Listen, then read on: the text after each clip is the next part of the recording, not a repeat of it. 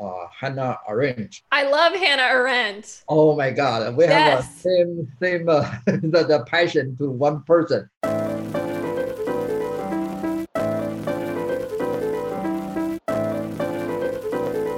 Hello and welcome to the Asian American Forward podcast. I am your host, Katie Simpson, here with my usual co-host, Don Sun.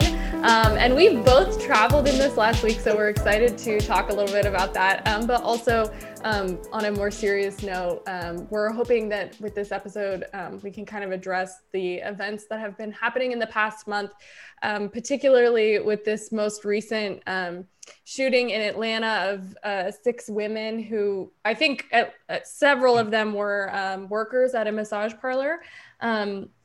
So we're we're, we've talked a little bit about hate crimes um, before on the show, but we're kind of uh, taking this week to sort of focus on that subject. And I'm really, um, well, excited. It's probably not the right word, but I am yes. interested to hear your thoughts, Don. Um, and so I, I, and this is on the front of my mind, not only because of the the shooting this past week, but also because um, when I was in Idaho uh, visiting a family who lived there, I got to visit um, Minidoka National Historic Site, which is a former um, Japanese internment camp. Um, so I've I've never really put that whole history together in my mind, um, but I it's really on the front of my mind now, having been able to like visit um, an internment camp and see the buildings and read quotes from some of the people who were interned there um, during World War II. Um, so as we get started, Don, first I want to give you an opportunity just to react to the events of this this past week. Um, is there anything that you like really want to get off your chest about it? Yeah, I think it's the uh, things is uh, becoming worse and worse. And uh, as I predicted uh, one years ago, I think it's the when President uh, Donald Trump claimed it's the China virus and it's uh, direct or indirect going to cause the, the society kind of a fear and hate. Mm-hmm. And now it's the becoming worse and worse by day, every day. It's uh, mostly in the uh, Asian concentrated city. And also it's uh, when the economic uh, becoming deteriorated, people uh, mentality become unstable and more and more people are going to try to find the channel to explore their the uh, anger and fear. And this is the Atlantic City is the um, the the incident happened and uh, this becoming a master or is the uh, extremely violence that the things happen. And I think it's a react of me, it's a, I think it's a, we need to uh, emphasize on the both the political system and also legal system try to prevent the uh, the development of this kind of tragedy continue happen in this country. Mm-hmm, yeah. Um, and these events were particularly tragic. I was hearing um, in an event that I was actually in this morning about housing insecurity since the pandemic that um, a few of the victims of this attack in Atlanta were um, actually living at the massage parlor, and that was the reason that they were there because also there wasn't adequate housing um, for those women, or they weren't able to secure adequate housing. Um, so I think, as we've talked about a lot, and as you bring up, this pandemic has really um, sort of shown a light on a lot of the the issues in our society and gives us really an opportunity um, to think about not only our present, but as as I'm thinking about having visited Minidoka this week, are to reflect on our past in a different way. Um, so I also was really curious because I know you've done a lot of work on particularly the history of Chinese American immigration to the US um, and the Chinese Exclusion Act. Um, is there a way that you see like the present kind of rush, or I don't know if rush is the right word, uh, is there a way that you see the present um, increase in hate crimes um, targeted uh, towards Asian Americans um, as connecting with that sort of history of racism in the US? Uh, unfortunately, I personal opinion is uh, the things is uh, becoming worse and worse, and also the, the, the whole society mentality, including the uh, China-U.S. relationship, that's all direct or indirect to cause the, the, the whole society mentality or hostility toward the Asian community, especially Chinese community. You see the statistically the, the uh, violence against the Asian becoming 150 times more than the previous years. So it's and every day you see the, the violence toward the Asian or Chinese community becoming more and more. This is the, the kind of a trend. Even some politicians at the national level, they have uh, realized this kind of uh, dangers and uh, voice their concern, including Congress, uh, Congresswoman uh, Meng. She passed the law in the Capitol, um, the, the Capitol Hill um, Congress had passed law, but the senator didn't pass. I think it's uh, maybe this week or next week, uh, Sen senator going to pass the law to uh, condemn the uh, anti-Asian violence. And I think it's uh, at the federal level and uh, most Asian caucus in the Congress start moving forward.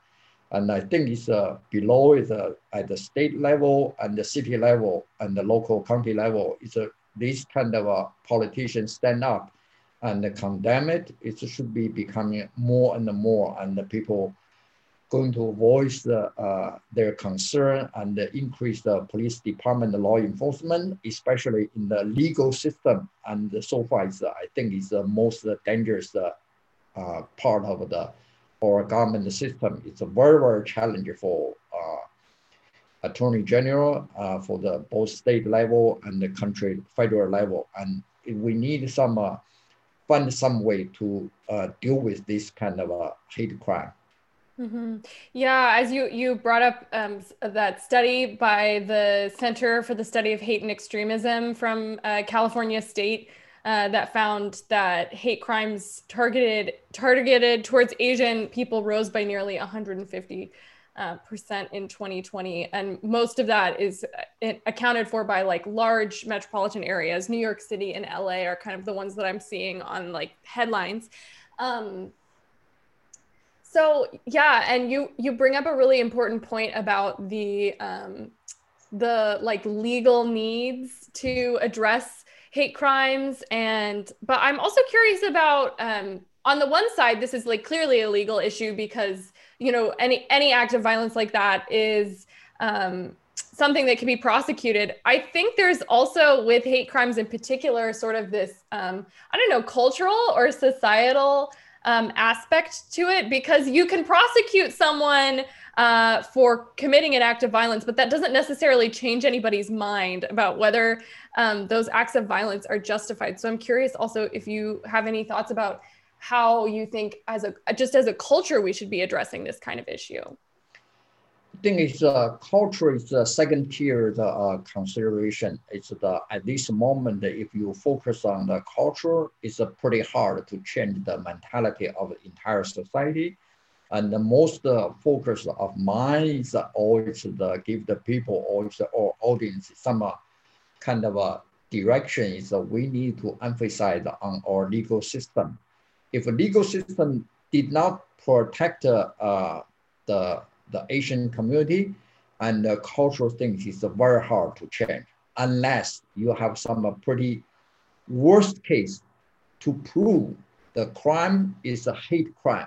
Mm-hmm. At this moment, it's very, very hard to distinguish the pure violence or, or the, the crime. It's the turn into the racial discrimination or racial hate crime that's kind of a, the, the line we need some case to coming out with the, the best lawyer to argue on in the court to make sure that they can connect two different crime into the hate crime. Otherwise, it's uh, very hard to change the entire society.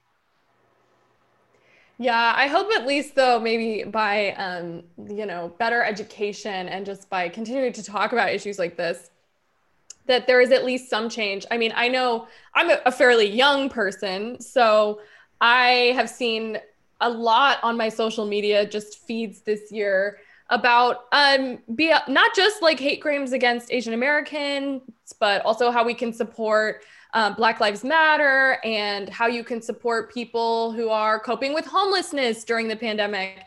And so I think um, there is at least a little bit of hope in that the younger generation is very interested in, at minimum, like talking about these issues and addressing them directly rather than just kind of sweeping it um, under the rug. But to kind of circle back to um, internment, I wanted to just give a little bit of historical context in case our audience is unfamiliar. Um, so, uh, there, the kind of we just barely missed um, the. Oh, I got to check what year. I think it's 79 year.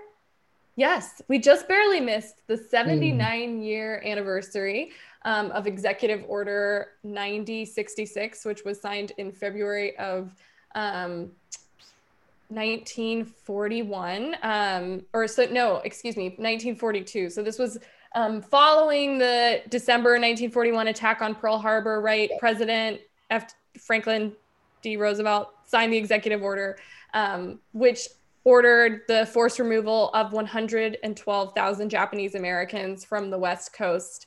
Um, two thirds of those people, generally, roughly, um, actually over two thirds, were American citizens.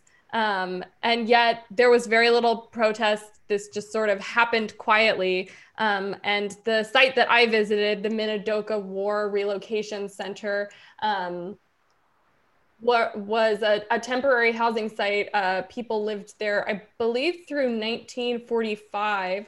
At its peak, there were 9,397 uh, people interned, um, and the camp closed in officially in October of 1945. Um, and uh, another just like interesting thing to note about um, the internment camps is uh, they the conditions were where they were not terrible. There was like libraries and schools. There's also a lot of inefficiency in terms of plumbing um, and things of, of that nature. Um, but i was just really also struck by the statistic that i read um, that the amount of homes and businesses that japanese americans had to give up um, likely uh, in 1999 was valued of about four to five billion dollars.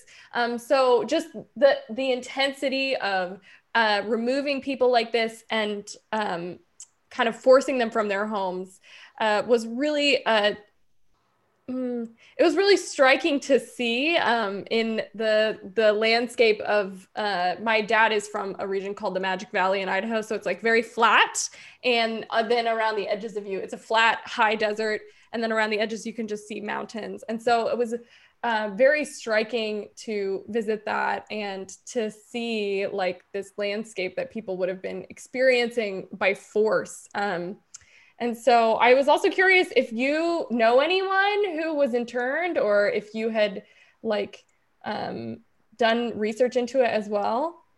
Yeah, you know, it's the uh, the first generation. Their parent, or of course, she's my friend. They have uh, some people they have been experienced, especially Japanese American. Their parent or their grandparent has been in the concentrated camp.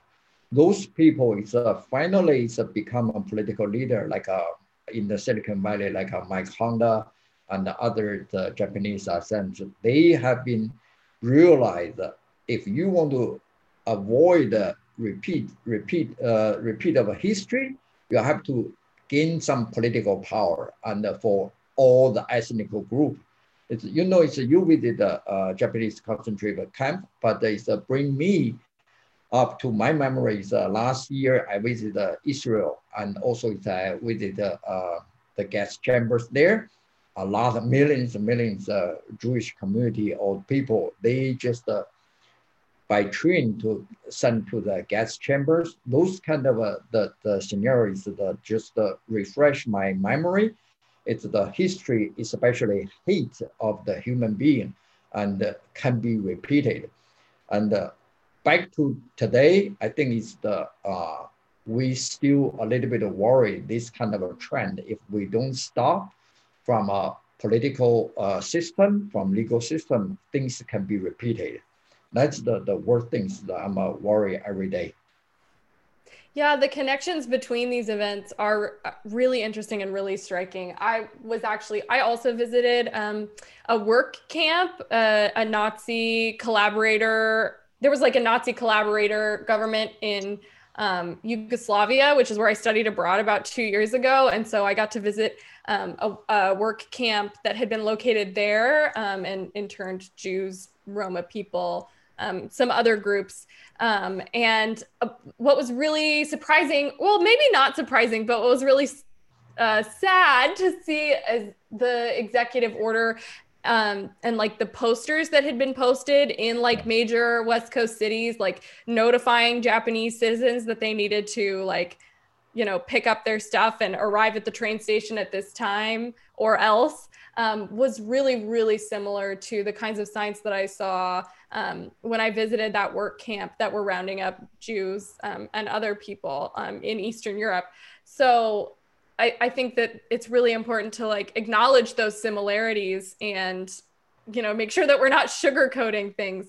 I was also in in doing research for this episode reading a really interesting gq article um, which i can maybe link in our show notes that was comparing um, the pandemic or sorry not the pandemic comparing um, internment camps to um, the current situation at the us border um, with um, holding um, immigrant children and families, uh, particularly the family separation policy um, under the Trump administration. But also, the Biden administration has not um, kept holding people at the borders in these sort of um, almost concentration camp like situations. Um. yeah, it's uh, actually it's the uh, the current situation bring me to the one of a uh, famous uh, philosopher. I don't know if the, you study politics. It's uh, uh, Hannah Arendt. I love Hannah Arendt. Oh my God, we yes. have a same same uh, the, the passion to one person. Yeah, it's the she's a really really controversial, and also it's the I read almost all her books. On the one side, he's uh, uh against the dictatorship, but also on the other side is the he's the uh, the evil of a banality, and uh, the banality of evil. Yeah, yeah. that's kind of a book. It's really weak. All the Asian American people now they should read it mm-hmm. because uh, if you don't stand up to the violence, to the uh, the, the crime, it's things that become worse and worse. And also you see that all the Jewish people, they volunteer in line, go to the train, nobody against it. There's a several historical, even in Chinese, uh, uh, when Japanese uh, invade China, in the 19 massacre, there have uh, almost uh, 30, 30,000 people. Mm-hmm. Now 300,000 people has been the, the massacred and all people, no single one to, to fight against it. And also in Indonesia, when Indonesia, there's a, most of Chinese immigrant there, they build their business, they concentrate on their own wealthy money and don't involve community, don't involve politics. And then it's uh, in Indonesia has been have a repeatedly to burn the Chinese the, the store, rob Chinese, and the similar things the uh, I think it's a I don't want to predict the worst case, but if Asian or Chinese community in this country, they don't care their neighbor, they don't care other ethnic group, you'll be becoming target because the most Asian community or Chinese community, they think they are model minority. They concentrated uh, have a best score in the school, best professional in doctor, lawyer, or engineers. They don't care the neighbors don't care other ethnic group, don't care social justice for the black people. That's the, the bring more and more heat toward this particular group, especially at this moment. The people say pandemic is caused by the Chinese virus, and then it's the migrant to transfer the hate and the fear toward this uh, particular ethnic group, they have no voice and no political power in this country. That's the, the worst things happen. Yeah, um, I I love that you're bringing up like all of these complementary examples that sort of mirror the situation with internment and maybe even kind of warn us about our situation now. Um, and yes, 10 out of 10 would recommend Hannah Arendt. Uh, so the banality of evil is actually from her book, uh, Eichmann in Jerusalem, which just for our, if our listeners don't know, um, is uh, her she so she was i think believe she was reporting for the new yorker but she went to israel um, yeah. to report on the trial of adolf eichmann who was like a top nazi um, collaborator who was a, official i believe he was in charge of transporting people to the concentration yeah. camps i think that was his specific like responsibility um, and so the trial has this really in- interesting exploration also of, of whether or not um, he didn't actively and directly kill a single Jew. And yet, in this way, he was responsible for the deaths of millions of Jews. Um, and so it's a really interesting examination of how kind of just unquestioningly going along with the system can perhaps lead to some really, really um, negative, negative things. Yeah, it's anything related to Hannah Arendt. I'm interested. You know, they have a movie. It's oh. the yeah, it's a movie about uh, uh one is the uh, biology uh, biography of Hannah Arendt, but they have another movie. It's uh, how they uh, kidnap of the the the what's the guy's name? The the Nazi guy, I forgot. The Eric Oh, um, yeah, yeah, it's Eichmann, yeah, Eichmann, yeah, because he was hiding yeah. out in, um, in Argentina. Argentina, yeah. Argentina, yeah, yeah. yeah. There's a movie. It's the uh, task force. They have uh, five people to fly there and uh, take advantage of an international event and uh, kidnap him and transfer him back to the Israel to have a the, the court, a legal system to prosecute him. And they that's the movie. It's really really interesting. Yeah, the story of how the Mossad uh, kidnapped Eichmann is absolutely fascinating. Yeah. I also read a really interesting, um, uh, like, biography of Hannah Arendt that was a, a graphic novel. So it was like a comic book. That was really fun. Um, oh. Because I've tried to read some of her other stuff besides Eichmann in Jerusalem. I have a copy of The Human Condition that I bought during the quarantine. And I still, I have only read the first chapter. It's just like so intense. So I have no idea how you've gotten through that. Because I was a literature major in school and I'm still like, what is she saying? yeah, it's a, the it's a pretty hard. You you finish the the, the, the book. I I'm have have to acknowledge I didn't finish all, but it's the most book is on my shelf on my bookshelf. So it's the I try to read he, her biography. It's because she has some uh, uh, romantic relationship with the the the Heidegger. Yeah, Heidegger. Yeah. yeah, Heidegger. Yeah, it's so, so it's a very interesting, very yeah. intense the, the she has the a best, very dramatic life. Yeah, yeah, the, the best mm-hmm. woman I admire in world. Um, we've gotten so off track. So we're talking about Hannah Arendt. I think it's a worthwhile, a worthwhile diversion though. Um, but another thing that I was, I just wanted to talk about because I was really struck by um, this as well when I was visiting Minidoka. Um, as someone also who has recently moved across the United States, you know, we have such like diverse geographical um, regions and like different, um, you know, there's deserts there's like where i live it where i grew up in tennessee is like almost a rainforest with how much um, precipitation we get in a year. Um, and so i was also like really struck by the landscape at the internment camp um, because most of the people who were interned um, in Minidoka would have come from the like Oregon, Washington yeah. state area, so very green. Um, and then they're moved out to this desert. Um, and they're the only water really um, near the camp is just an irrigation irrigation canal because um, there's a lot of irrigation farming in uh, that region of Idaho um, because the volcanic soil is very fertile. It just there isn't enough water. Um, so they there's an irrigation canal kind of by the entrance of the camp. And so I I was reading that the residents would often come and sit by the the, the irrigation canal um, and listen to the water um, because it reminded them of home. And so I was just really struck by a quote from this letter that a resident named uh, Hana, I'm going to totally butcher my Japanese pronunciation, so I apologize to everyone. Matsushita. I did all the Sounds a Japanese name. What? Sounds like a Japanese name. so she wrote a letter to her husband um, while she was interned, and I, I thought it was really beautiful. So I wanted to read it for our audience. She said, Last night I walked to the riverbank. The clouds reflected in the water were beautiful, and the sagebrush on the plain was red with the sun. I cried and prayed to God while gazing at the setting sun. Um, and so I was just really also struck by, I mean, it's easy to hear these huge numbers when you're talking about events like the Holocaust and internment and, um, you know, policies on the southern border of thousands of migrants being detained.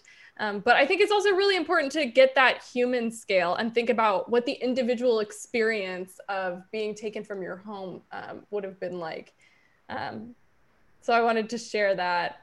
Yeah, it's the same thing. It's uh, accidentally both you and me at this podcast co-host. We didn't plan, but we travel on the Idaho at the same time. We didn't call each other, text each other, and find out we're in the same state I don't know how I got landed in the Idaho. I flip a coin to see whenever I any state I didn't travel, I'll go there. So it's the flip coin that drop to the Idaho. So I went to Idaho. you at the same time I'm there. And the same thing is the uh, you know the Snake River and they have a built a dam and uh, mm-hmm. put the irrigation the, the canal there and uh, uh, irrigated the farm there. It's the potato state. And for me, and we go too far away and bring back to our subject today. I think it's uh, most important is uh, we are going to emphasize the, uh, the anti-Asian hate crime from a legal system, especially on the attorney general level in the federal level, but also to the county district attorney office, because the most hate crime is going to prosecuted by the prosecutors in each county. But at this moment, there's a very, very rare Asian attorney or Asian uh, deputy attorney in prosecute this kind of hate crime. So they don't have a feeling of how dangerous, how fair of Asian community toward this kind of crime. Uh, by default, it's very hard to define the hate crime. But from other side, at this moment, everyone is on the social media. So it's uh, my suggestion to my attorney or my district attorney, the friends, or it's in the district attorney office and the prosecutors, the, they can trace each individual offend, offendants by search their social media and their violence, the, the language, hate language, those matters, that reflect their intention toward the Asian Asian the community. It's a very very indirect evidence. So we need a best attorney, best lawyer to participate in this social movement or social justice. I think it's the worst case. It's going to set up a very very good case and to protect the Asian community in this country. Mm-hmm. So wait, so you're saying that we should be searching through our like local attorney general's social media or just tagging them? No, it's just uh, uh, we need to build some kind of a legal defense team and a lawyers team, and they use their legal expertise, try to trace offenders' uh, social media. What's the past record they have done? Because uh, at the violence uh, on site, people don't say, I hate you because you're Chinese, because you're Asian, and generally they just hate or stab or kill the people. But uh, if you treat these offenders, the, the history on the social media, you can find the record. No um, the violence without any intention. Most people that have intention, just the onside, it's very hard to prove they're guilty on the hate crime. But if you trace back, and the publisher you can bring the case back yeah. to the yeah. yeah. now the people can stand on the protest on the district attorney office doesn't work because you need some uh, legal expertise to help you. Mm-hmm. Yeah, we do have that really unique um, way to sort of like prosecute crimes now, which is that we can kind yeah. of see someone's thought process or like how they journey um, to coming to different conclusions by yeah. tracking their internet history, um, which is could honestly be a whole episode just talking about that. Yeah. Um, so I want to close up with just one last question. Having talked about the present and the past um, this week, and I just wanted to ask um, how you think we're doing uh, as a country uh, at honoring or not honoring the past of um, and present of racism and xenophobia in the U.S. Uh, I think this is the I still waiting for the worst case happened. People say Atlantic uh, massacre is the very very tragedy, the big case. Even Obama has been tweeted three times, but uh, I still feel this is the not worst case yet. So because if you don't have a direct evidence to prove this is a hate crime, it's a mingling with the religions, mixed with the sex, and uh, mixed with the Asian as the, the majority victims, but it's not very clear. So it's the, I think it's a, of course, I don't want to ex expect it it's happened, but the things going to be coming worse and worse. Some case going to coming out, and when we have a best lawyer and the best case, and I think it's the, the nation going to wake up, just like uh, uh, George Floyd, uh, those kind of case. And I mm-hmm. think that kind of case is going to happen to Asian community soon. Mm. And then if it's happen, I think it's a national mobilized the social justice or legal system going to change. And uh, the, the social progress is based on this kind of a, the worst scenario is coming out and then that we can get the wake up a majority of our society.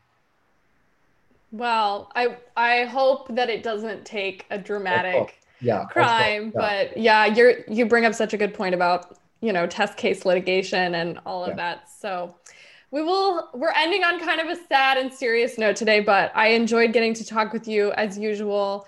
Um, and we will wrap it up there. So thanks for sharing your thoughts with me. And also, I'm sad we missed each other in Idaho. next time when you travel, let me know. And also, I'm going to share where I'm, I'm going to travel to. So that we can at least uh, know each other it's, where we will travel to.